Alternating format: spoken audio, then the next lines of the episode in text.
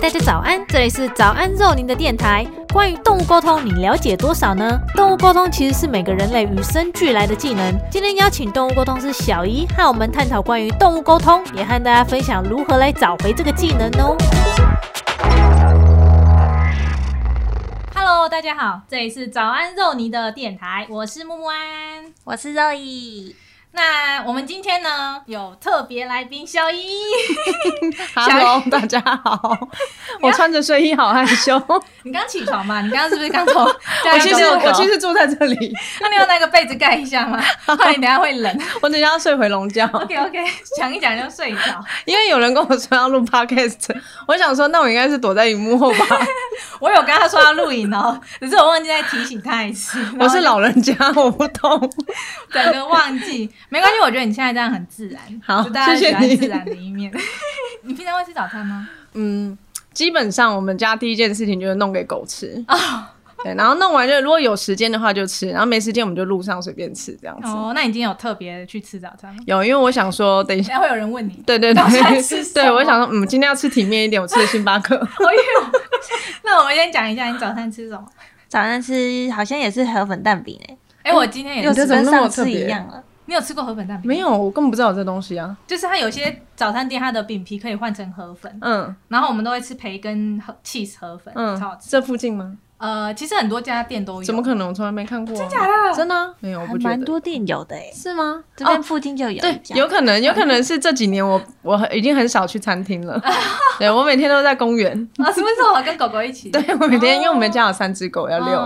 对，你们家他呃，小姨家有养三只大狗狗，超大只，他们叫什么名字？他们是 Bonjour 阿布伊跟 Macy。哦，你要不要介绍一下你的粉丝专业？我一直觉得你的粉丝专也很难介绍，名字吗？对 对，其实它就只是三只狗的名字，但是大家好像都会看不清楚。它就是 Bonjour Bubble 跟布布，Bonjour Bubble 布布。对，Bonjour 就是我们家其中一只狗狗，然后 Bubble 是我家老狗狗，它前年的时候离开了，然后布布就是 Bonjour 最好的朋友，一起长大，就这样而已，很单纯。因为我每次要搜寻的时候，我就打 B。忘忘记怎么拼了，我也是，我也在想，好像很为难大家那个粉丝页，就是可能有一些中文大家会比较好搜寻，没关系，搜寻不到就算了。那今天为什么会请到小姨呢？因为小姨是一位动物沟通，我们今天要来聊动物沟通了，嗯。算是大家比较熟悉的一个灵性话题。那也因为它讨论度很高，所以一直以来都有蛮多争议性的声音会出现。例如说，Facebook 有一些猫咪的社团，他们就会对这件事会有一些人提出一些争议或是存疑。狗狗的也会啊，哦，狗狗社团也会有，尤其像那个兽医师、行为训练师，他们就会比较介意讲到动物沟通。这我是了解的。对对对对，嗯，呃，我们从两三年前就已经想要拍动物沟通这个主题，只是拖超久，而且我们那时候还有邀请了那时候。史上最难预约的沟通是 Leslie 来，他会想要这个头衔吗？那不然他的头衔要叫什么？他的确是啊，他真的很难预约。对啊，这个头衔是最棒的头衔，他 他应该 OK 的。他两三年前就已经超难预约了，然后都已经来我们家，然后我们也那时候想好脚本要拍，结果拍完后来，因为那时候刚好是动物沟通受争议的一个高峰期，就大家都会一直批评，所以我们就一直想说。想要把这支影片看要做怎样的呈现是大家比较能接受，然后也比较不会让类似里变成酸民的炮灰，然后就不小心就一直拖拖拖，然后拖到最后又刚好遇到拉姆，他前阵子生一场大病，这个东西就一直没有没有把它做完，就对内史里有点不好意思，都不知道怎么跟他开口。我对我们一直有记得这件事，但是就就一直拖着。但我现在想一想，也许是那时候我们也还没有做好准备，因为现在我们后来我们两个也有再去学动物沟通，就对这件事会比较多的新。的可以跟大家分享这样，嗯嗯，那我们可以请小姨帮跟我们分享一下你的动物沟通的一些历程，是怎么发现这个能力？因为小姨是天生的，像我们比较麻瓜一点，我们就是要先去学要怎么进入这个沟通的状态。我觉得应该是说，感应的能力多半大部分的人不会觉得那是动物沟通。嗯，大部分人会觉得动物沟通像语言，就是你要特别去学习它嘛。我有去上过动物沟通的课，但他教的方式对我来讲有点太繁复了，所以我学完之后就没有用，就忘记这件事情了。然后是有一天我就开始想说，啊，我再来练习看看好了。后来就无意中发展了。自己的方式这样子。哦，然后我就才想说，哎，其实就是感觉，它其实就是一个感觉，只是我们把它赋予一个名称，因为你在感受这些动物，所以我们把它赋予这个名称是动物沟通。我认我个人的理解是这样子的。嗯，对，所以其实有一些人他的直觉比较强，或者是他比较习惯运用直觉，那他在做动物沟通可能就会很顺利。像我觉得你们两位应该都是这样子的人，就是你们已经去相信会。有这样的事情，那你学起来就会很快。所以你是先学完动物沟通之后，才发现有这个能力。以前小时候我会去感觉一些事情，我很习惯去用感觉。然后后来学动物沟通之后，因为它跟我运用感觉这件事情有一点相似，嗯，所以后来我就慢慢把它连接在一起。那在学动物沟通之前，偶尔我会听到八宝讲话，就是我们刚刚讲到那只黄金八宝的里面的八宝，就是我家老狗狗，它叫八宝。嗯，然后偶尔我会听到它讲话，像我明呃，我印象最深刻的一次就是，嗯，我在我很少用香水，我就在我卧房的门口，然后就喷了一下香水，然后突然间我就听到一个很清楚的声音，我就听到说好臭，然后我就低头一看，就八宝刚好走到我的房门口，然后他就这样。咻一声，就是狗狗、猫咪或许也会咻一声，然后就回头就走掉。我当时就想说，嗯，就是哎，是什么意思？嗯，然后后来就是你讲那位 Leslie 沟通师，他是我，嗯，我那时候找过，他也他也是我唯一位找过的沟通师。预约得到？我抢到了，好厉害啊！我们每次都抢不到，这超难抢的。对，那应该已经有五年前喽。然后他也提到这件事，他说八宝讨厌香水的味道。后来那时候我就在想，哎，会不会后来我现在已经了解动物沟，比较了解动物沟通，我再回头看，其实那可能就是所谓的动物沟通，就是你去感觉到一件事情，然后你的大脑把它变成一个一种语言或者什么，让你知道。嗯嗯，其实我们的直觉感知力还是存在，只是你一直没有去激活它。就有些人不是会直觉跟第六感特别强，比如说。呃，我觉得今天应该会下雨，我要带个伞。这其实就是一种直觉感应你，或者你有什么特别？我是学了动物沟通，还有最近跟大家比较接触之后，接触身心灵之后，才发现我那些想象中的东西，就是所谓的直觉。嗯，我觉得直觉大家可能会误以为是一个很明确的念头。其实有的时候不见得是，嗯就是譬如说你自然而然的今天穿的比较厚，或者是你自然而然的跟你朋友穿的一样，嗯，就是这些是没有经过思考，跟你没有接收到讯息的，嗯，对，实际上的讯息的，可是你的身体跟心理已经去。呃，附和应和他这样子，我感觉我的感觉是这样。嗯，其实这些直觉已经让我们默默的，就是有养动物的大家，已经在跟自己家的动物形成一个动物沟通的状态。你有想过，例如说你今天猫咪狗狗坐在那边，它看着你，然后你你就觉得，哎，它应该是饿了，去帮它放饭。又或者是你今天可能工作到一半，然后突然想要起身帮猫咪开门，然后让它进来，这些可你可能觉得你只是刚好刚好去做这件事，但是说不定猫咪感受到它的感受，对，你们已经在沟通的状态。没错，这个举例我觉得非常贴切。现在有已经有越来越多人去学习动物沟通，那很多人就会想要跟自己家猫咪或是狗狗聊天，但其实这是最难的，嗯，因为你们彼此已经太熟悉了，你们会被自己的主观。对一直头脑迷惑，就会觉得这应该是自己乱想的吧，这时候你就会质疑自己的直觉感知能力，这样，所以学动物沟通就是一个不断验证的过程，我们等下会稍微再聊一下，所以你的经验讲。你刚刚问我什么问题？其实我忘记了。就是你的动物沟通历程，所以那时候就是听到八宝的声音。嗯，对，我的沟通动物沟通历程呢，后来我就在想，我再试试看。所以那时候我最常做的一件事情，就是强迫跟我不是很熟悉的人，就是让我练习动物沟通。嗯，因为我对他是完全。什么都不晓得嘛，然后我就会问他说：“你要不要试试看动物沟通？” 那因为是免费的啊，然后大家比较没有压力，对对对，所以大家就会拿出照片来，然后就聊得很开心。这就是练习，就是就像你刚刚提到的，就是你一直去验证它，一定每一个人都会有这个过程。有些人会说：“啊，我是麻瓜。”其实我认为没有这种事情。我认为所有人只要你有感受，你一定可以做到。嗯，只是你要让自己相信这件事情，让自己相信的方式就是你一直去练习，嗯，提高这个准确率。当你发现，就算你今天练习了一百只狗，只有一只是正确的。但是你知道，你知道，你感觉到了，因为你看到的画面跟你感觉到的东西是非常细微，然后是你猜不出来的。那如果我们用比较科学一点点的方式来解释动物沟通的话，它其实就是一个量子纠缠。嗯，我最近刚好在看这件事情。对，那我稍微跟大家解释一下量子纠缠，你知道吗？有啊，老高都有说。那你跟大家解释一下。我不要，好难呢，很难 解释。这怎么讲啊？你讲这有听捏冷汗。好，一颗放在地上，一颗就是他们把它送到外太空去。那当地上这颗粒子动一下之后，送到外太空的那一颗同时也会跟着动，而且他们是同时的。这就是量子纠缠，这解释好吗？真的就这样，不然呢？还要怎么解释吗？反正简单来说，就是他们互相吸引、互相影响，对，互相影响。就是我们上次说他们没有不会因为空间的大或小距离，然后去影响他们互相影响的时间。你是理科的吗？没有，我觉得好害怕。我是文组的，不要骂我。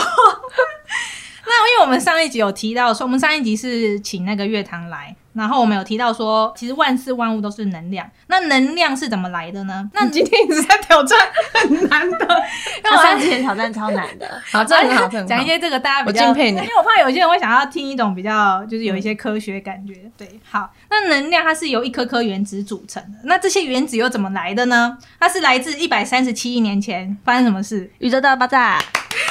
宇宙大爆炸产生的一个巨大能量而形成的一颗颗原子。那所以其实我们每个人、每个动物、每张桌子，这些能量其实都来自同一个地方。又可以说，其实我们万事万物都已经同时连接在一个巨大的网络上，只差你有没有哎连上这个网络来跟万事万物做上沟通。这样，像我们动物沟通的时候，大家都会说，哎，要要当面跟动物面对面嘛。其实你只要一张照片，那如果你要对着动物也可以。那当你开始感知联络这些动物的时候，我们大脑就会将一串串的粒子，一颗颗。的去跟你想要沟通的那个对方那串去做纠缠连接，对，就产生了一个量子纠缠。那形成一个连接之后，就可以和想要沟通的对象取得一个联系沟通的一个管道。这样，我非常喜欢你的这个出发点，因为我最近在想一样的事情，就是意识这件事。可是我的观点不一定是正确的，而且不代表所有沟通师，这是我个人的感觉。就是我觉得动物沟通。我不喜欢讲它是动物沟通，因为我觉得它是很单纯的东西，它就是感应的能力。嗯，所以当你使用这个感应的能力的时候呢，你不会限制在某一些动物上，也不会有什么说谎的这件事情，因为你就是在感应一件事情。所以它只要曾经存在过，就算它是物体，或者是它是几千年前的动物，或者是它是你根本就没有接触过的生物，或者是灵魂，但是它照理来讲。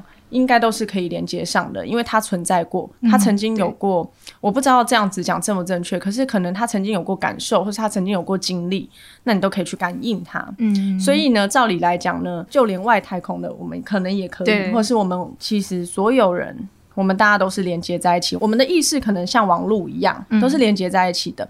所以只要，譬如说，我现在跟你其实有一条无形的线连接在一起，或许是这样，跟我跟你也有，大家都连在一块。所以当我想要去感受你的时候，可能我们这一条线就是连接上了。嗯。可是我在想，可能有一个可能，有些人他比较会保护自己。嗯。假设我是比较有防备心，或是我知道有连接这件事情的，但是我不想被连接上，那我可能就可以运用一些我的能力，或者是我的方式去阻断。你连接到我，嗯对，可是我觉得大部分的动物并不会排斥被连接，就是了。然后你刚刚讲到的那个原子那些，我可能没办法解释，但是这个方向我是很喜欢，嗯因为呃，刚好有我最近听到一件事情，它叫盲视觉。盲视觉，对，就是盲人他可以有感知能力，他可以避开物物体，他不自觉的避开物体，他是没有意识的哦。对，但是他可以去避开自己撞到东西。嗯，那大家就在想说，哎，是不是我们的视觉眼睛这个部分是？装饰，那可以这么讲，或者是说有第二个视觉呢？但是以我这个就我自己的感受，我会觉得其实没有那么复杂，其实它就是感知能力。所以后来我都会觉得很多东西它是连在一起，譬如说算命这件事情，嗯，动物沟通。然后跟我们以为的盲视觉，还有可能你刚刚提到的量子，某部分都是相同的东西。嗯，盲视觉我之前有听过，哎，嗯，科学家做过这个类似的实验。嗯嗯，你有看到那个影片吗？就是它可以避开。对对对，我有看过类似。嗯，也也有人说是用第三眼。哦，对，其实我们一出生就一直在使用语言跟眼睛，对视觉，对，我们一直在用这些五感六觉，我们其实已经忘记最原始的一个沟通的本能。没错。那还有像现在科技啊，一些手机、电脑，有一些电磁波也会削弱我们这些感知能力。为什么？要削弱我们的感知能力啊？他没有硬要削弱，但是因为我们一直人的那个阴谋嘛。我觉得你们涉猎很广，我们对外星世界很好奇哎。微博我也会，我觉得应该是因为这些东西也是一个电磁波。那电磁波其实是一个会影响能量的一个状态。所以问题就来了，我们其实都存在一个巨大的网络上，我们到底要怎么连上线，连上这个网络呢？我们就要学习调整频率，让自己能够稳定在对方的这条频率上面。所以，我们学习动物沟通就是要调整到动物的频道。那植物有植物自己的频道，水晶有水晶自己的频道。有些人也会跟水晶沟通。那像我们上一集月堂讲到，它也可以跟空间沟通，因为空间有一个灵体，或者是守护存有，我们旁边的灵体也都是一个能量，就是把频道调整到那边，你就可以跟那一个能量体做沟通。这样，我觉得频道你讲的很好。因为有的时候我会觉得自己像收音机，嗯嗯，在动物沟通的时候，然后有的时候会很表面，你你有没有这种经验？就是下不去，对，很像在浅浅的地方沟通，然后你能感觉到是很皮毛、很不稳定的东西，就有点像收音机，就是你听到声音的，对，但是有杂讯。然后有的时候不是说你可以转到很稳的地方，就它声音很清楚，然后很直接，然后都没有其他频道的干扰，那时候就是最爽快的时候。对对，可是有的时候，对，有时候就转不到。哦。那我可能现在都还在转不到 那个阶段。其实如果有学过动物沟通的朋友，或是体验过的话，就知道沟通是一开始就会验证一些资讯嘛，就是先确认我是不是有连到这只动物。那如果一开始资讯确认很准确的话，事主一定会很兴奋，然后就会给予沟通师肯定，这场沟通的准确率就会提高很多。这段是我也很喜欢讲的，就是我们常常觉得我要找到一个很准确的动物沟通师，嗯嗯，其实呢，我会认为来沟通的朋友，你占着这个准确率可能有百分之五十或是更高。像你刚刚讲到的，有一些人他在动物沟通的时候得到错误的资讯，他不会跟你讲，可是这些人有有一个可能性是他很客气。对对对，这样他怕伤害你，对对，他怕你觉得就是我在找你麻烦，嗯，所以假设不准的时候，他不好意思说，嗯，其实这时候呢，假设你不说，这个沟通师他就不晓得他有没有在正确的频率上。嗯，对，可是这个因为有些人不了解，所以他会觉得我不要打断沟通师好了，错了我先不要跟他讲，或许等一下就会对。嗯，所以呢，要做的应该是说，你要一直去强化沟通师讲的对的地方，嗯，让他一直在这个频道上。就像我们刚刚讲转收音机，嗯，假设你转到哎快到快到那个频率，对不对？你是不是会更往那个区块去做转动，对不对？还是说只有我在用转转收音机这件事？因为我家还是老式的收音机，对，就是用转的，你呃，你可以这样子想象，就是。你要让这一个频道转到越准的地方，你就要在那个区块里面越来越细，越来越细嘛，对不对？大家都知道转收音机这件事吗？应该有转过，还是有一半的观众不晓得，没转过可以去试试看。对，车子也是吧？没有车子，车子现在直接点就有，是用按的啊？是啊，我没有开过车，现在已经有选项可以直接按。我开心跟我一样。OK，所以当你找动物沟通时，如果你希望这场沟通很准确。你要帮助沟通师在这个区块里面，所以他一讲对了，你就要鼓励他。最容易成功的动物沟通，就是很开朗的来参加动物沟通的人，他没有多想，他也没有想是真是假，但是他很开心。通常在正面的力量，就是正面就是我们常所说的，譬如说愉快的心情、信信任的，然后跟祝福的，就是这些比较正面的心态。这场动物沟通的准确率通常都会增加很多。嗯，对对对，就是动物沟通师他可能在准确率上面是有五十趴。的责任，那另外五十趴就是也是跟事主有关系。假设你不信任这个沟通师，嗯，你就不要表现出来。你可以不相信他，你心里可以不相信他，可是你最好不要让他发现。嗯，为什么呢？因为你如果让他发现你不相信他，他会很紧张。对对对。其实我们动物沟通师是很脆弱的，我们也很害怕错。我超怕错的，我只要一不准确，我就想说完蛋完蛋，我要停下来，因为我们很担心。那有一些真的很好的家人，他会跟你说：“冯俊妈，你不用紧张，我们慢慢来。”我。就会想说，哈哈哈，我再试一下。其实我们更比你更怕错，好吗？对，所以一开始就很相信，当然是非常好的。可是，一开始不相信是很正常的。嗯，所以呢，这时候我就会建议你先假装你没有不相信。对，你可以的谎言。对，你可以冷静的，就是跟动物沟通师做互动。嗯，对。然后当他讲对的时候，你就鼓励他，因为既然你都已经来了嘛，那我们的共同目标应该是要有一场准确的动物沟通，把目标放在这边，而不是我要揭穿你这个动物沟通师。就算你想揭穿他，你也不要。你要不露声，对，不露声色，对，不要在沟通的时候讲啊。对，好，那问题就来了。前面讲那么多，大家应该很好奇，如果说这是每个人都有的能力，那我要怎么把这个动物沟通的能力找回来呢？其实很难。我要讲，我要讲，等下我想一下。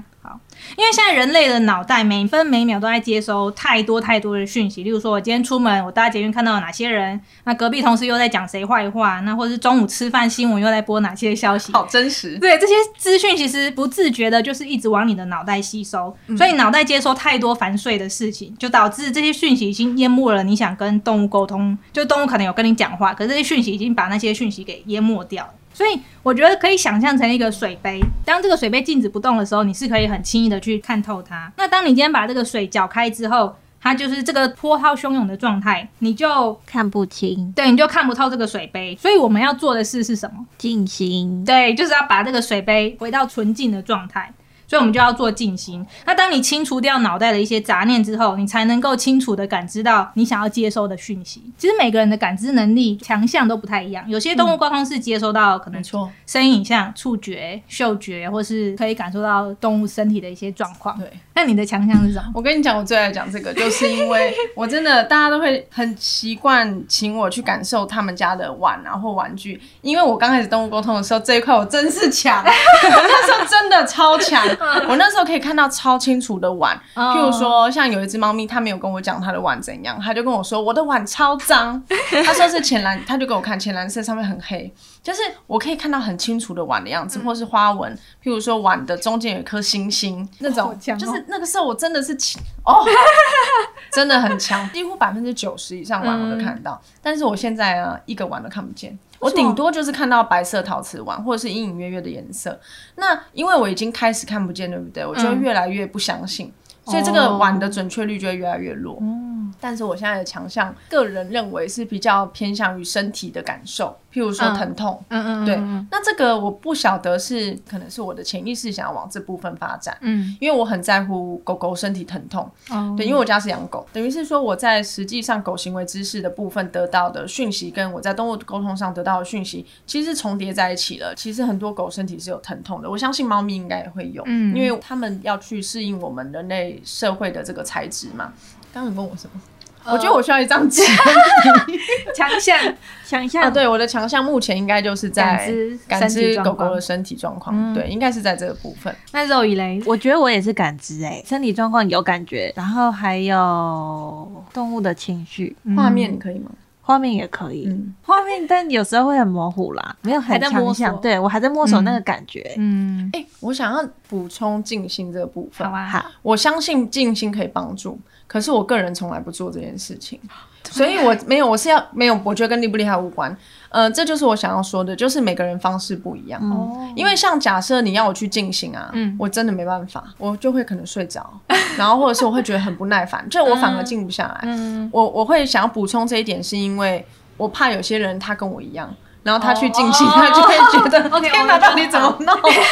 可是我觉得你讲那段很好，因为我相信大多数人是需要这个阶段。那我的方法是反过来，因为我觉得静心的时候你会太过于专注，你要接收讯息，所以会容易失败。哦，对我来讲，我相信应该也有一点点人跟我是一样的吧，就跟这些人分享。嗯。我最常做的一件事情就是出乎意料的问他问题，譬如说他在开车，像彭珠巴，彭珠巴是一个完全不相信自己会动物沟通的人，对，可是呢，他的动物沟通准确率应该比我还高，应该是到百分之九十五以上。哇，在做动物沟通的时候。我觉得要想成一个团队的合作，嗯嗯嗯，对，问的人很重要，嗯答的人也很重要。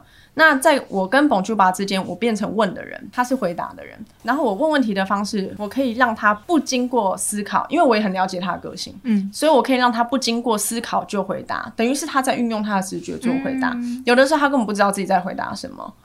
可可以教大家怎么问问题吗？可是因为你们两位都学过，所以你们可能会有防备心。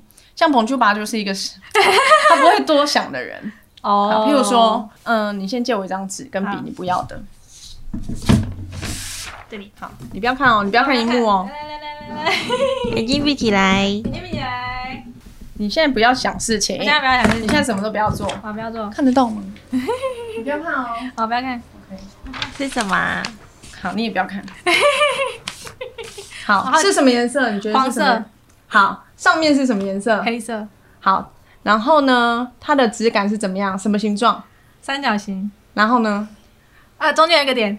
好，那现在他刚刚是不是提到黄色？因为我要给你看的是，不对，你没有，哎，是凤梨。OK，你们可能会觉得刚刚他回答的不一定完全正确，对不对？但是因为我我做过动物沟通，所以我知道原因。你回答黄色，因为它大部分的区域是黄的。嗯。然后我问他说上面是什么？因为黄色上面是凤梨，上面是深绿色。哦。所以你说了黑色。嗯嗯嗯。对，黑可能就是接近深绿。然后问你说什么形状？你说三角形。嗯。因为你刚刚的这个意念还停留在上面这个阶段。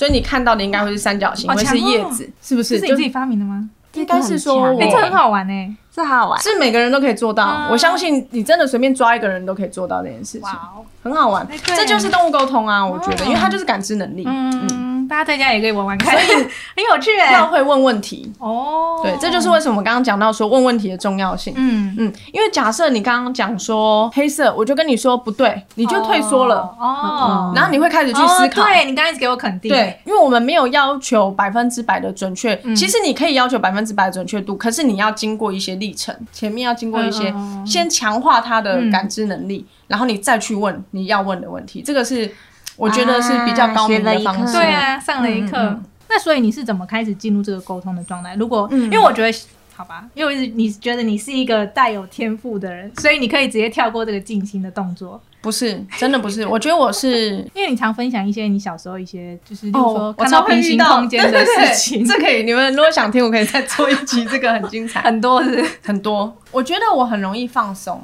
哦，对，我觉得这个是最主要，因为我的另外一个工作是室内设计，嗯，很紧绷的，嗯，所以只要在工作之外，我都尽可能让自己做一个很懒散的人。大家看我的衣着，应该就看得出来，刚睡醒。对，就是我觉得我蛮擅长在。一个懒散的状态里，嗯，然后你刚刚是问我我的。就是像我们如果对，我们是要先进行。那你的方式是怎么进入这个状态？OK，好，坦白跟大家讲呢，因为我是线上沟通嘛，现在就是也有有时候也会面对面。嗯，我最常做的事情就是一边上网一边沟通，好强，听起来很强，对不对？但因为我如果越专注，我会越不准。哦，就像你刚刚说，我如果不要想，只是就哦，所以我会一直让自己分心。哦，其实有的时候我还会一边看影片，或是一边用赖跟朋友聊天。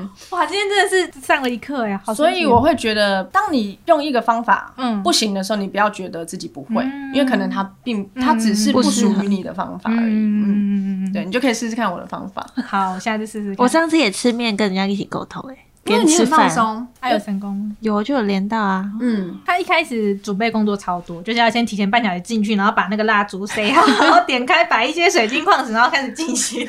我的方式是先让自己进入这个状态，你再进行。譬如上网吗？上网完之后再进行。看个人方式不一样，你也可以一边跟猫玩，就是先做一些让自己放松的事情，然后。不专注去想我要接收到讯息的这些事情。好，你现在进入这个状态，对不对？就像他刚进入凤梨这个状态了，他进来了，我已经知道他进来了。那这个时候呢，我就可以再让他静下心，因为他已经相信自己在这个状态里了。你也要让自己相信在这个状态里面，那你就可以去做更深层的感应。嗯，譬如说，假设对方来问你问题，现在是一位动物沟通师，那对方来问你说，为什么我的猫咪它总是要尿在客厅的某一个地方？这问题太难了，它作为第一个问题太难了，所以这时候我就会不理会这个问题。嗯，我会先去跟他确认他其他生活细节，我感觉得到的。好，我现在进入到这个状态了。前面的细节可能有十之八九是对的了，那我再来回答这个问题。我再把自己的心静下来，在在这个频率里面，就是我们刚刚讲的收音机。嗯我已经到这个频率了。嗯，那这个时候再做静心，我觉得就更有用。嗯，你就可以摆蜡烛了。原来是这样。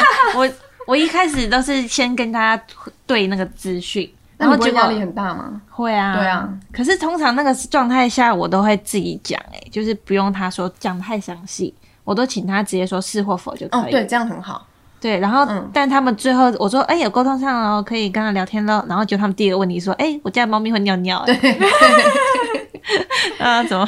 要调整一下问题的顺序。对。那你要分享你的吗？我的连线过程，刚刚不是说什么白水晶什么，你就把我的秘密讲出来了。大家都知道我很忙哎，开始在摆东摆西的。可是这个可能是你在强化自己去觉得自己做得到的一个仪式。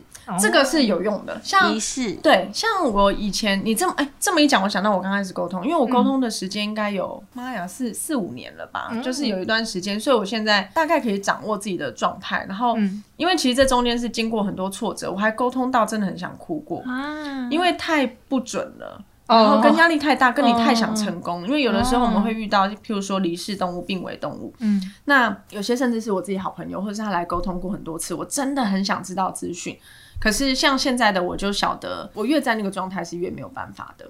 那仪式感我觉得很重要，你的仪式感就是很神圣的感觉，有一些水晶，我那时候就是跑到床上睡觉，就是假设我觉得很不准，我就会把我家的狗什么的就都先隔开，我就会跟他说，请你等我一下，我就去上厕所。然后呢，可能泡一杯我喜欢的饮料，然后我就到床上盖着棉被，然后用手机，然后可能就播个音乐，然后再重新开始。就是我让自己在我认为最放松的状态。那那个时期这样子做常常是成功的。嗯，对，就是我让自己处于快睡着、快睡着的那个状态里面。我之前也有那个在静心的时候睡着，哎，快睡着的时候是最准的，真的。还有就是我以前常沟通到肚子超饿，来沟通的朋友可能有看过。就是我肚子饿到，就是肚子会叫，对，因为太累。那这个状态也是最好的，肚子饿的时候。肚子饿的时候吃东西不太好，因为那个时候太等于你 失去跑到肚子，对，不太舒服。可是那时候会不会觉得是沟通的狗狗肚子饿啊？不会，我很清楚说。那你有什么要还有什么要分享？连线的过程，有时候会连比较久啊，有时候连不太到。嗯嗯，然后那时候就就会重新连吧，就是也是要有一个结束，然后再一个开始的感觉。因为我们是会用拍手，嗯，来当解说。嗯，这个很好，这是我学很久才学到的重新连。因为我我的个性是有点执着，我不相信自己连不上，哦，所以我那时候很钻牛角尖，就是我认为我只要再努力一点就可以了。后来我才懂得要先放弃。再重来，我不相信会连连不上，或是连错。我觉得只有不准这件事情。所以当不准的时候，等于是你的思绪可能已经都乱掉了。嗯，所以从所谓的重新连，因为我在跟想说跟大家解释一下，所谓的重新连，应该是你先停止在让自己在这个频道里面，嗯，那重新再转到正确频道，把收音机先对都先关掉，对，先关掉，重开机，因为你已经在错误的区域里面了。哦，那你怎么转都转不到的。嗯嗯。那跟大家分享一下好了，小姨刚刚提呃分享的是一种动物沟通的方式。那因为我们两个有去上过课，那你跟大家解释惯用的动物沟通的方式，就是会先静心，然后感受那只动物在你的面前，嗯，然后你们是在一个空间里，大家可以直接看《黑喵之情》吧。哦，对对对对对，就是感觉它在你面前跟你对话，它有时候会是走进来，或是它会呈现一个大家都很舒适的空间给他，然后请他进来。所以你会想象一个房间吗？他会自己表现给我看。我想补充刚刚那个部分，我觉得那个做法是很高级的做法，就是你让你们同处在一个感到舒适的空间。那我解释一下为什么我后来不用这个做法。我发现有一个有一件事情，就是我觉得会有一点侵犯隐私，不是，是有一点你先预设了他表现的方式哦。可是我认为不一定是好或坏。嗯，对。嗯，譬如说，假设今天他第一件事情想要呈现给你，他最重要的事情并不是展现他的空间，那这个时候很可惜，你可能先打断了他第一件事情，哦，他要讲的第一件事情。像有的时候，譬如说沟通一开始，我一看到照片，我可能感觉到的是他想吐，他喉咙很痛之类的，就是这可能是他今天最想讲的事。可是假设你先到了这个空间。或许可能有可能，我们就之后会忽略掉这件事情。嗯，可是这是我个人，因为或许假设你成熟了之后，可能你会有其他时间去得到这个资讯。我觉得跟个性真的有关系，因为像我的个性就是来吧，就直接开始。对，所以我就会不耐烦去去做前面这个营造。可是像周也是很有耐心的人，他很可以慢慢的带领。对，这是跟个性有关系。哦，嗯，他们是不是都可以同步跟我们说话？就是比如说，同时他传递身体的讯息给我，然后同时他又带我看他家长什么样子，然后同时又跟我说他今天吃什么，一下子涌入这样。可以有时候资讯有点爆炸。对，可以的。而且最难的就是，因为他同时给你很多资讯，所以你要很快的抓住这些资讯，因为这些资讯有可能是一闪而逝的。对对对对对。然后再来就是，我们常常会讲动物说话这件事情。嗯。我在想说话是什么？为什么我们得到的是我们的语言？嗯。我在想，其实他们并不是在说话，他是在传递讯息。但是我们的大脑很聪明，它借由我们的经验，还有我们所学习到的语言，就是我们最快可以接受的方式，转换成这样子的东西，然后让我们去去做传达。嗯，对，所以可能动物它并不是真的在说话，只是我们的大脑。让他传达的资讯用最符合他的个性，嗯，还有最符合他的生活方式，还有他最有可能假设他会讲话的时候，他会说出什么话，然后就是变成这样的东西。那你会有很清晰的一句话吗？因为他有时候会很清晰，有时候就会说我说他说他的感觉，类似这种词出现，也是会这样吗？等于是说这个问题很好，就是说，嗯。不要局限于他会用同一个方式表达。有很有一些在学动物沟通的人，为什么他会觉得自己是失败的？因为他认为他没有听到动物讲话，可是其实他可能已经得到了他的感受，只是他忽略了，因为他先预设我会听到动物说话了。感受要转换成文字讲出来好难哦，很难，因为尤其是有的时候，他们对于生命的体会是比较多的。那我对于生命体会可能远远不及他们，还有可能是我的文字的表达能力并没有那么成熟，所以有的时候我能我都会恨自己的那个语言能力不够，不能批判自己，对对，不能批判自己。我们最近在聊到的那个是要对自己有信心。你这我要批判自己，然后我就会觉得，我就会老实跟家人讲，我就会说他其实现在讲的东西，我可能只传递了一部分。嗯，对，因为他他的猫咪或是他的狗狗或者其他动物，他们可能传达的这种内心的感受，尤其是有的时候我会觉得很可惜的是，他们在传达爱跟祝福。嗯，可是这个要从我我用语言讲出来，就只是爱跟祝福，就只是这么简单的。四个字，可是我感受到的他的爱跟祝福，对，是很真的。我有时候会打的，我自己都会觉得很肉麻。我也会，我也会，尤其是前面还在嘻嘻哈哈，然后突然很严肃。对啊，对我也会。嗯嗯，对，因为我们一直太习惯用语言去局限一些表达方式，就是有些其实很难用言语会表达的完整。嗯，有的时候我会请家人自己感受。哦，对，我会说你试试看，或许你现在可以感受得到。嗯嗯。你说当面吗？还是文字？文字。譬如说，我现在跟他在线上沟通，那他的猫咪或狗正在传达这个感受的时候，我就会跟他说：“你现在感受看看。”对，可能给他十秒、二十秒时间。我们最近在接触的也是把力量拿回来，是在自己身上。嗯，我觉得请事主感受这蛮好的。对啊，对啊。那大家也很好奇，说学习动物沟通之后会有一些问题，就是我学了之后，可不可以随便拿一张照片，然后就跟他沟通？不行，这样很没礼貌。假设你现在会动物沟通了，也就是所谓的感知能力，你就会发现，你可以感觉到任何动物的情绪跟他想要讲的话，其实是可以做到的。所以这个时候就是可能会有所谓的道德规范，嗯，你要克制自己去做这件事情，嗯，对，呃，像我自己是有一个习惯，譬如说我刚刚进你们你们家，然后达诺他就是在传达，其实我在想他是愿意的，很搞哎，对，但是我就会先询问他们两位，就是哎，我可以去感受他吗？那如果他们同意的话，我再放松的去做这件事情，就是不能随便跟大家沟通，要先询问事主的意愿，然后也要询问这只动物的意愿，说我可不可以跟你聊个天之类的。然后我常听到的一个是，好，那如果我你现在可以跟所有动物沟通，那你不是会知道，呃，某一位艺人他在家里的状况吗？对啊，是可以的，的确是可以，因为其实就算你不透过动物，你也可以，每一个人都可以直接去感受到另外一个人的生活，其实是可以做到的。这样大家会不会有觉得被侵犯隐私的疑虑？的确是这样，就是，可是我在想，这个世界可能是会往这个路线走。无论我们对，无论我们愿不愿意，可是当每一个人他都有意识到说你可以感觉到我的时候，或许我们都会更洁身自爱。嗯，对，所以我们就不太会去在乎自己的秘密被发现。嗯，还有就是说，人跟人之间，假设没有谎言。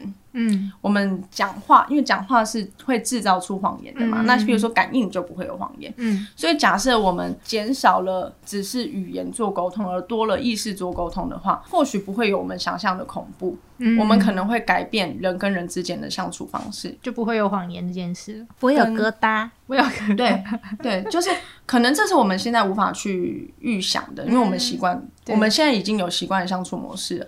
对，那连线的时候会不会有其他不是动物的灵体乱入你的频道？有发生过吗？我曾经有一个经验，它并不是灵体，是我在跟一位我好朋友的狗狗沟通。嗯。然后呢？那时候八宝已经年纪很大了。然后我第一句听到的话是：“你知道我快离开你了吗？”嗯，那时候我不太知道这句话是谁讲的。我认为好像不是我的朋友的狗狗讲的。哦。后来爸爸过不久就离开了。嗯。所以我现在常常想到那句话：“我在想，因为我平常并没有在做跟八宝连线这个动作，嗯，所以他可能没有机会传达给我，哦，所以可能是那时候我在做连线了，他抓准了这个机会，嗯，或者是也不一定是他抓准，可能就是我在做连线了，然后我感觉到这件事情，嗯，所以或许是那个时候，因为我在连线的当中，在这个状态里面，所以的确，假设有其他人想要跟你。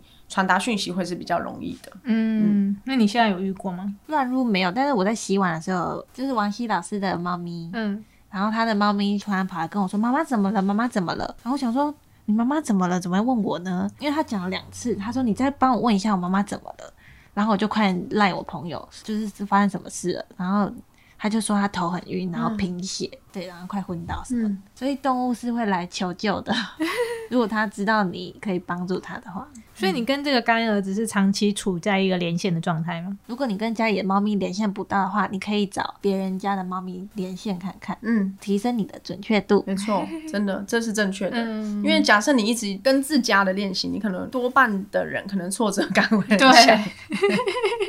因为第一，你会有希望发生的事情跟不希望发生的事情。假设他跟你说我身体不舒服，你可能会排斥这个想法。哦，嗯，而且假设他说我很讨厌你，你可能也不会想要接受这。个讯息，你没有遇过动物说就是讨厌自己家的失主吗？太多了，很多。啊他直接跟你讲哎，但我都不好意思跟他说，我也不好意思，我不晓得要怎么面对这件事情，因为我觉得这世界上最恐怖的东西就是人类的爱。嗯，我要哭了。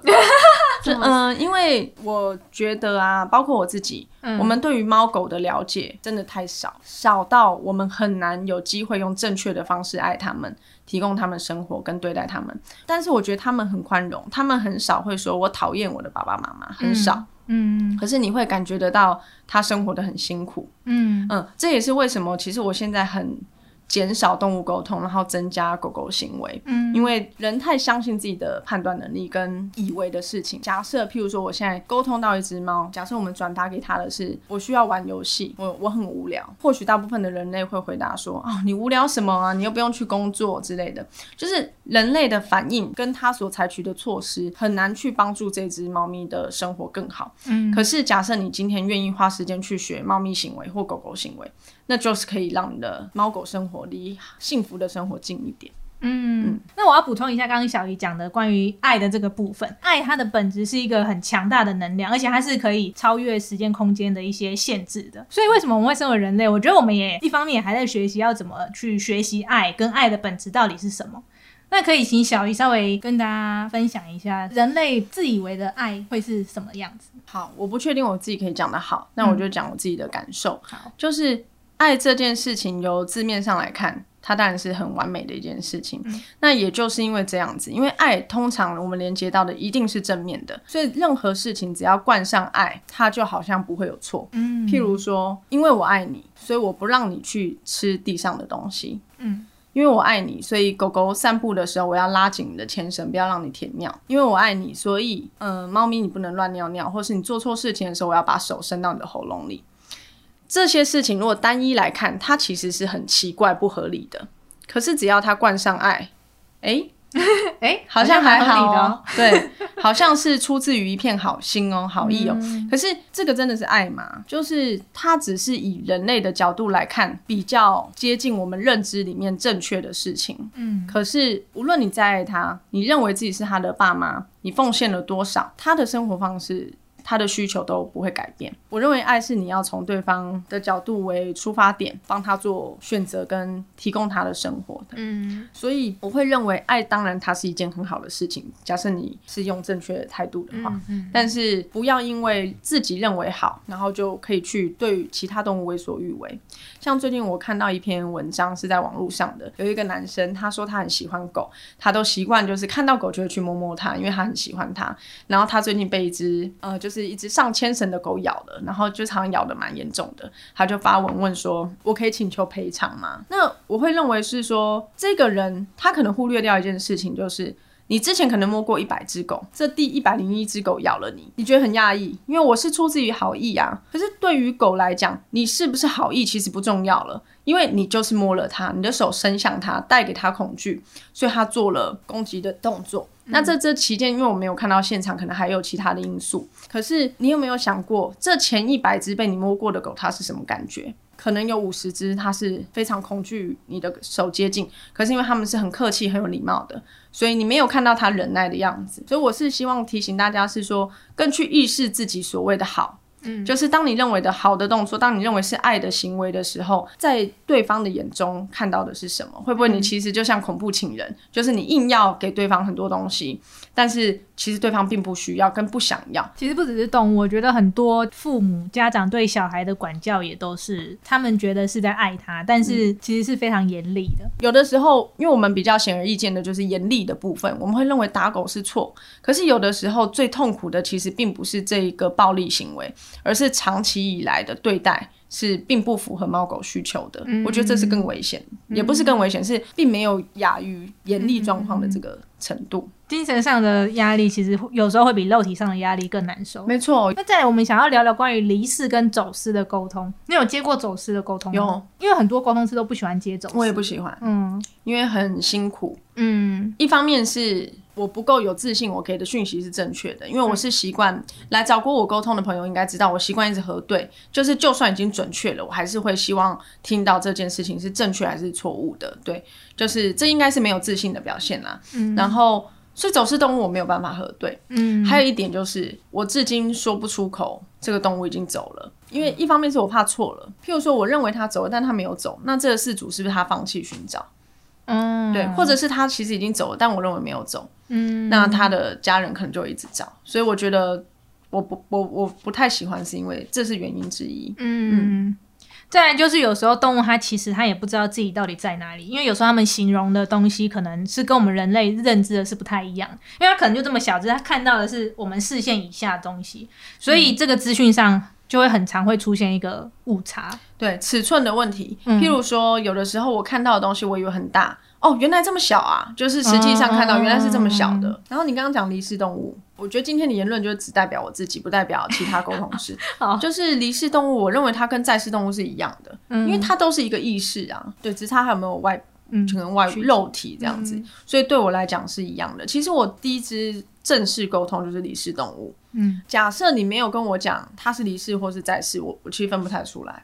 我只能在沟通到一个阶段的时候，发现哦，它可能是离世动物。所以你可以沟通到二三十年的，嗯，那他们是不是还没有走？嗯，这是很好的问题。就是假设我们都是意识哦，那它有没有其他身体，应该是不重要的。所以只要它存在着意识，照理来讲，我们都是可以沟通上的。只是我们不晓得它现在有没有新的身体，可能就要问他。嗯。那我们再来跟大家分享一些比较有趣的沟通经验分享。那周怡最近有什么比较有趣的经验可以分享？就是我最近沟通到狗狗可以给我看到清楚的，不是家人的形象。那个时候在确认资讯的时候，我会怀疑是不是窗帘，但其实不是，因为我抬头看的时候是有人脸的，但他就会一步步逼近我说少管闲事，然后我就是也不会吓一跳，但是我会记得他那个脸跟那个样子，或是那个语调。我就会觉得我也是也没有很想管你的事，但是狗狗一直叫啊，那所以我就会跟事主说，那你是不是要开个窗户或者什么？我那个时候会确定是真的看到灵体，是因为主人说原本墙上有个符，后来那个符不见了，好恐怖，符不见太恐怖了。我我就想说，那我应该是没有看错。那小有遇过其他灵体吗？他讲这个，我觉我也想补充一个类似的，嗯，因为我也是至今难忘，很讨厌那个那个经验，就是。通常有蛮多来沟通的，他可能就会问说：“哎，我们家有没有看不到的？就是动物可以看到，可以，对不对？你应该有经验。”然后我通常会拒绝。可是那一天呢，突然我就很像很像电影，我就刹那间突然在站在他家的房子里面的感觉，然后很快我都措手不及，就是很像站在他家的房子的走道。然后就一直往前走，然后走到底右转是一间卧房，然后我就很清楚看到那间卧房的样子。我那时候心里就想说：太快太快了，等一下等一下。然后呢，来不及，我一进房间，我就看到，我到现在记得清清楚楚，就是那个房间一进门的左前方，这段可能会有点恐怖。如果大家觉得恐怖，可能就先跳过这段。就是我就进到这个房间，然后。我的左前方就站着一个女生，她就是穿着全红色的衣服，然后头上有盖着一块红色的布，所以我没有看到她的脸。然后我就在想，我要讲吗？因为我不确定是不是真实的。嗯。接着呢，我就闻到一个味道，然后那个味道我无法形容，像香水味，可是不是现代的香水味。靠，那个人就是这样子说，那个人就是跟我说，我就跟他说，我闻到一个味道，那个人就跟我说，是不是胭脂味？我当下，你知道我鸡皮疙瘩，我想说，哦。太突然了，然后我就说你形容的很贴切，嗯，他就说我因为我也闻得到，他说他这次在那个就是他父母的卧房，然后格局我跟他核对了，床的位置什么都是正确的，然后连就是我看到的那一个位置他都讲出来，就是一模一样的。后来呢，我就问他说，我就说那你要继续吗？你会不会害怕？因为其实我是会啦。他就他那个人很厉害。一个女生，我记得，她就很轻松。她说：“不会啊，她一直都在。”我说：“你怎么知道？”她说：“因为有师傅来看过，就跟你讲的位置是一模一样的。”哦，所以到现在，我只要讲到这件事情，我都看得到那个画面，而且它好像已经存在那里很久了，而且就是在那个位置。你这样形容，我都有画面的，很清楚。而且那个味道，我到现在都记得。那他会想要请他离开吗？还是他就住在那？我觉得那个人态度很好。他是那个他是地基组嘛？不晓得，我也不晓得。是说他也没有要。怎么样？它也不坏。对啊，嗯嗯，它会动吗？嗯，那个布会飘。所以你为什么会想到？就是因为你刚提到窗帘。嗯，对。为什么他们都要穿飘飘的衣服啊？他们那个当当时的衣服啊。哦，所以现代一点的灵体比较少出现。也不一定，可能出现你不知道，因为它很现代。我我有遇过那个很多人的，因为动物比较低，然后我看到是一很多脚这样走来走去走去，很热闹这样。哇，我不敢抬头看。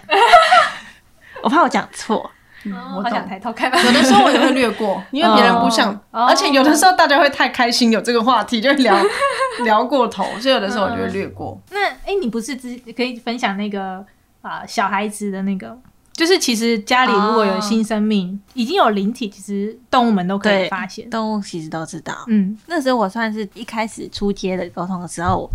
那时候就狗狗跟我说家里有小 baby，嗯，然后我就跟主人对，然后主人就很惊讶说，对，这个资讯只有三个人知道而已。然后我后来想想，不是一个 baby，是两个 baby，嗯，但是我一一直没有说，因为我觉得太荒谬，太扯了。但后来真的是双胞胎，所以狗狗其实都知道，嗯，厉害啊。那小鱼可以跟大家分享，有些呃动物离世之后，他们会有下个旅程吗？他们之后会去哪里？嗯。我不能确定他们去哪里，但是我在想，应该有很多种不同的选择哦。所以我也很想提醒大家一件事情，就是直说就是少管闲事，就是不要去帮他们安排他们离世后要去哪，因为你所替他做的选择，真的不一定会比他自己的选择来得好。嗯嗯，就是离世后的世界，我觉得太宽阔了。嗯，像我个人对于离世后的世界是，我觉得我一无所知。嗯嗯，然后但是他们。已已经到那个世界了，或者是说他们甚至是在世的时候，他的思绪都很清晰的知道离开后的世界是什么。嗯，我相信比大多数的人知道。对，所以我们可以祝福他，可是不要拘束他。其实我常常讲到这个字，就是意识。嗯，因为我认为可能所谓的。灵魂就是意识，是啊，可是这不见得是正确的啦。就是我目前的认知是这样子。嗯，我认为离世之后，这个意识是在的。然后他可能，我最常看到，就像电影里面有一部电影，但我现在忘了名字。它里面呢，就是有提到死后世界，然后就是一道光而已，就是一个点点。对对对，我认为很像那样子。我大部分遇到的，可是呢，还有一个不一样的，就是可能。这讲出来可能可能会觉得太玄妙，所以我也不是确定是这样，嗯就是可能是我们认为的外星人。嗯，因为我有的时候会看到像是跟人很像的空间跟星球，但是又又有点不一样，譬如说身高跟肤色是不同的。什么颜色？有的时候会有点蓝。然后有的时候是有点透明，大角星吗？我不知道，很多蓝，很多星诶。哦，很多，我完全星是蓝色，我完全不晓得。我觉得你知道的太多了，我等下跟你请教。呃，有些他们会常常跟我讲的，就是他回到原来的样子。我曾经遇过一个我觉得非常有趣的是，那是一只猫咪，长得很好，就是我认为很帅。后来它离世之后呢？我在跟他沟通的时候，我看到的都不是那个猫咪的外表，是一位是一个男生，嗯，然后他的发型之类的我都记得。到沟通结束的时候，因为通常我不太喜欢提到这个，因为可能会让人家觉得有点荒谬。可是因为那次聊的蛮好的，嗯，快要结束的时候，我就跟这个家人讲，其实我看到的他的外表大概是长怎么样。那个人就说我梦过他，而且因为我是描述到一半，所以我我聊呃，他就说他梦过他，然后他继续把这个形象描的描述的更完整，就是跟我看到的是一模一样的。对我来讲是很珍贵的经验。嗯嗯嗯嗯，所以有时候我们在沟通的时候，看他不是猫咪形象、狗狗形象，也是可以跟他聊天。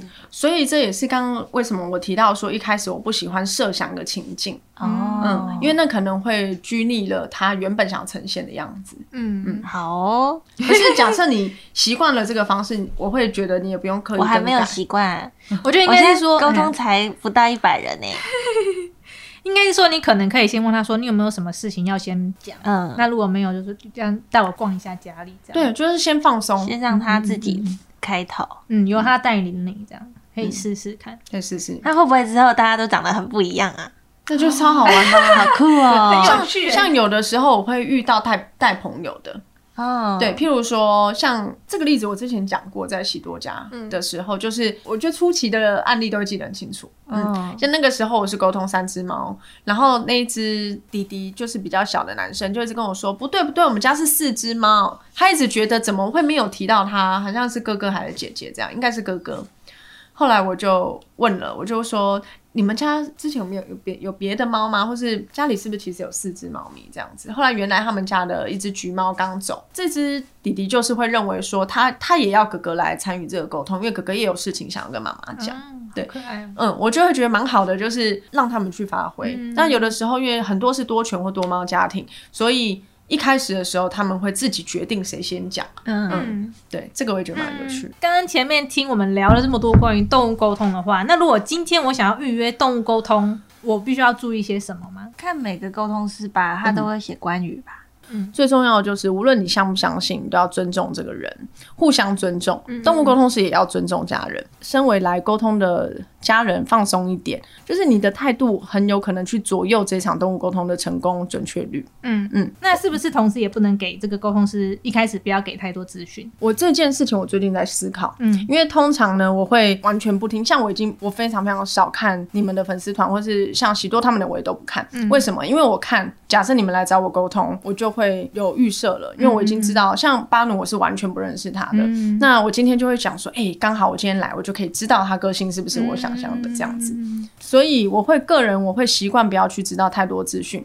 可是呢，最近我发现，假设我先知道一点点资讯，连线的成功几率的确会比较高。可能也要看每个沟沟通师，还有他跟。这个家人之间的状况，譬如说，假设我跟你，我我跟你们是互相信任的，嗯，那我先知道一点点资讯，我觉得 OK。可是假设我们是完全不认识，那我就会晓得，如果我们在完全不认识、我不知道资讯的状况下，我说中了事情，你就会信任我，我们这条线就会连接的更快，嗯，对，所以可能也要看彼此的关系，嗯嗯。你有有什么要分享吗？我不太会想要知道任何资讯诶。我是那种可以知道性别、年龄，我都会先问动物是什么，这也是一个核对的方式。对，嗯。但如果真的讲错，就很错啊。我也会，我也会。年龄我觉得很有趣。对，有的时候年龄不是他的年纪。对对对。譬如说，我常遇到人动物狗两个年纪，我就想说，妈的，到底是哪个？后来我发现，因为对我们来讲，生出来到现在。这是一个年纪，嗯，可是对他来讲，可能是他体验某一段生活的时间，所以有的时候被领养的动物，或是换过家庭的动物，他会给你两个时间，就是譬如说五岁跟十三岁，那可能就是五岁的时候他来到这个家，他现在十三岁，通常是这样。哦哦，原来是这样。你可以问，你可以问说，是不是他五岁的时候发生什么事情？通常都是搬家或者是换家庭。酷啊，原来如此。那 那你有什么？就是如果我今天要约沟动物沟通，先先注意的事？因为沟通案例真的很少哎，一百很多了，还没还没到一百，很多了，已经很多了。可是你上万嘞。可是我认为最重要就是前面这一段，真的，都会很记得。对，我觉得是真的是问题耶，不要说反话，嗯，很重要。对，就是明明你知道这件事，你还要问我，那种感觉。嗯，我为我可以补充，对，因为为什么会希望你们给我们的是正确的答案？因为假设我现在没有办法全心全意的去感受，我还要防备你，嗯，我会用掉一部分的力气，嗯，对我不能很放心。可是其实放心是非常有帮助的，就是假设我在这场沟通里面，我可以很放心、安心的去感受，我不用怕你骗我，或是我不用怕你给我错误的资讯，那准确度就会增加很多。嗯，我觉得也有可能是那个人说话的方式，对，所以为什么？有些沟通，我我会像最近我就拒绝一个他预约成功，但是我拒绝他。我在想他可能心里不是很舒服，可是因为我知道他的讲话方式，我会让这场沟通可能不会那么成功，并不是他的好或不好，是因为他跟我有年龄上区别，他打字的方式。还有他习对习惯说话说话的方式，嗯，你如果已经有代沟了，那等于你沟通你要多去注意这个部分。所以像年龄比较大的，我就会建议约现场。哦，对对对，因为有时候长辈打字比较慢，他可能会省略掉很多，或者他讲话的语气。对对对对，我也遇过蛮多。那我如果预约了动物沟通之后，是不是我家里所有猫咪的问题、狗狗的问题都可以迎刃而解？不是。我我跟你们说，我刚开始学，就是我预约第一场动物沟通，就是因为我家有攻击犬。哦，对，然后到我现在持续在做的事情，就是很想让大家知道，说他没有办法完全改变，可是呢，不得不说的时候会改变。昨天就是也有一个朋友，他就一直私讯我，他家好像有大概十只猫哦，很多，可能才还超过。他姓廖，硬要讲，硬要证明是，硬要证明是真的。然后呢，他就跟我讲说，沟通之后，有些猫咪它真的改变了哪一些行为，然后跟有一些猫咪它去喝水了，有些猫咪它吃饭了。的确有可能会去改变他的行为，但是还是会建议，这可能只是一个管道，其中之一的管道。你最终要去做的，还是就是你要去调整，跟学习正确知识。对对，你要调整自己。我觉得有调整到，那就是可能这只猫咪特别乖，那该这样讲吗？配合度特别高，对，配合度特别高。动物沟通其实就是一种辅助，它不能保证你沟通完所有事情就可以解决。因为就像我们小时候，妈妈可能说不能吃麦当劳，但是我们就是很想吃啊，长大狂吃。到现在也是啊。譬如说，有些人会说你不能吃桌上的东西，我都心里想，现在桌上有盐酥鸡，你能不去吃吗？就是有的时候我们的要求真的太为难人家了，尤其是。像我们现在是我们随时可以出去买盐酥鸡的，可是他没有，他可能他的食物终身都是饲料，嗯，所以你要他不去吃这个东西，真的太难。就是是主要把自己的食物收好，对呀，然后尽可能去了解你的猫狗吃什么会比较好，嗯，对，不要太单一。有时候动物沟通完改变最大的，有可能不是猫咪，而可能是饲主。没错，这是我们最希望的。对对对对，因为饲主有一些观念，其实有时候还是需要调整一下。这样，就是如果你真的想要认真解决猫咪的或是狗狗的一些行为或问题，最好还是可以搭配一个动物行为师，一定要循序渐进的去。帮助这个猫咪，或者帮助这个事主，一起来让整个状况变得更好。那你有什么一些行为可以分享？因为你有在研究动物行为，太多了。像我现在在做的是讲座，其实我们的讲座真的，我觉得很好的是这些老师啊，他们了解动物的程度超乎我们想象。嗯，就是这个世界上有好多好多人，他们很努力的在做观察动物这件事情，而不是去改变动物行为这些事情。嗯，像台湾现在。我觉得我就是要惹火所有动物沟通师跟动物跟动物训练师。台湾目前比较习惯的是去改变狗的行为，譬如说狗爱吃地上的东西，所以我们要做什么让它不去吃？这是台湾人现在目前可能也是全球比较习惯的方式。可是我们比较少去做的是了解这一只原本的行为跟它的需求，还有观察它的行为。我希望大家更去把注意力放在观察动物，你会觉得跟它更亲近，比动物沟通更快。嗯，因为你会了解它的每一个动作都是有原因的，它的为什么它会闪躲，为什么它昨天可以今天不行，就是这些都是要建立在你对猫狗的知识上。然后，譬如说，像我有一个很小的粉丝团，那粉丝团其实就不会有什么人看，因为他在写的就是没有话题性的，就是观察动物，嗯就是我会把每一天我带狗狗散步，然后我观察到的东西写下来。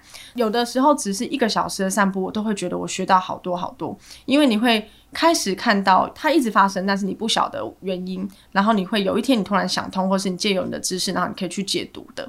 那当你越了解你的动物，其实你不需要透过动物沟通，你就会知道它需要吃什么，它什么时候需要吃饭，然后跟呃，譬如说它适不适合外出，这些你都可以借由你对动物的理解程度，然后做判断。嗯。就有时候不能太用我们人类以为的方式去理解动物，其实有时候动物他们他们有有他们自己的一个生活方式跟行为方式，我们要试着去理解。你那个粉丝页是不是叫妈妈？不让我当叫王子。对，我们家有三只狗，然后有就是两只比较难搞的。对，那这个粉丝团的创立也是因为我想要让大家知道，说动物沟通师也深陷在这个，就是我们也不能因为动物沟，我们也没有因为会动物沟通而让我们的生活就是只要靠动物沟通就可以解决，这样，这也是我创立粉丝团其中一个原因。嗯，因为现在很多人想学动物沟通嘛，它不是一件不好的事，可是我会认为要记得自己的出发点是什么，然后。假设有一天你成为动物沟通师啊，我会觉得我们应该要多站在动物那一边，然后替他们发声，而不是变成站在人这边，然后去威胁动物，然后或者是要求动物太多事情。嗯嗯。好，那以上就是今天的关于动物沟通的一些话题。那如果想要追踪小姨的朋友，也可以到 Bonjour Bubble 布布这个很难记的粉丝团。Bonjour Bubble 布布，Bonjour 要怎么拼？B O N J O U R。然后 bra bra bra 应该就可以找到了。那我们下面就 bubble 布还有惊叹啊惊叹啊惊叹号。对对，那个惊叹号你就不能帮我附上链接吗？好了，我们这边会把那个链接贴在内文资讯，有兴趣的朋友也可以去追踪哦。那小也会不定期办一些关于狗狗的。之后也有可能会有猫咪的一些行为讲座，大家有兴趣也可以去追踪一下。谢谢。如果喜欢我们内容的朋友，再麻烦帮我们订阅，那也可以分享给对动物沟通有兴趣的朋友看哦。那如果有任何意见，也欢迎到 Apple Podcast 或是我们 Facebook 粉丝页下面留言，让我们知道，我们也都会回答大家。那今天就先这样了，我们下期见喽，拜拜，拜拜。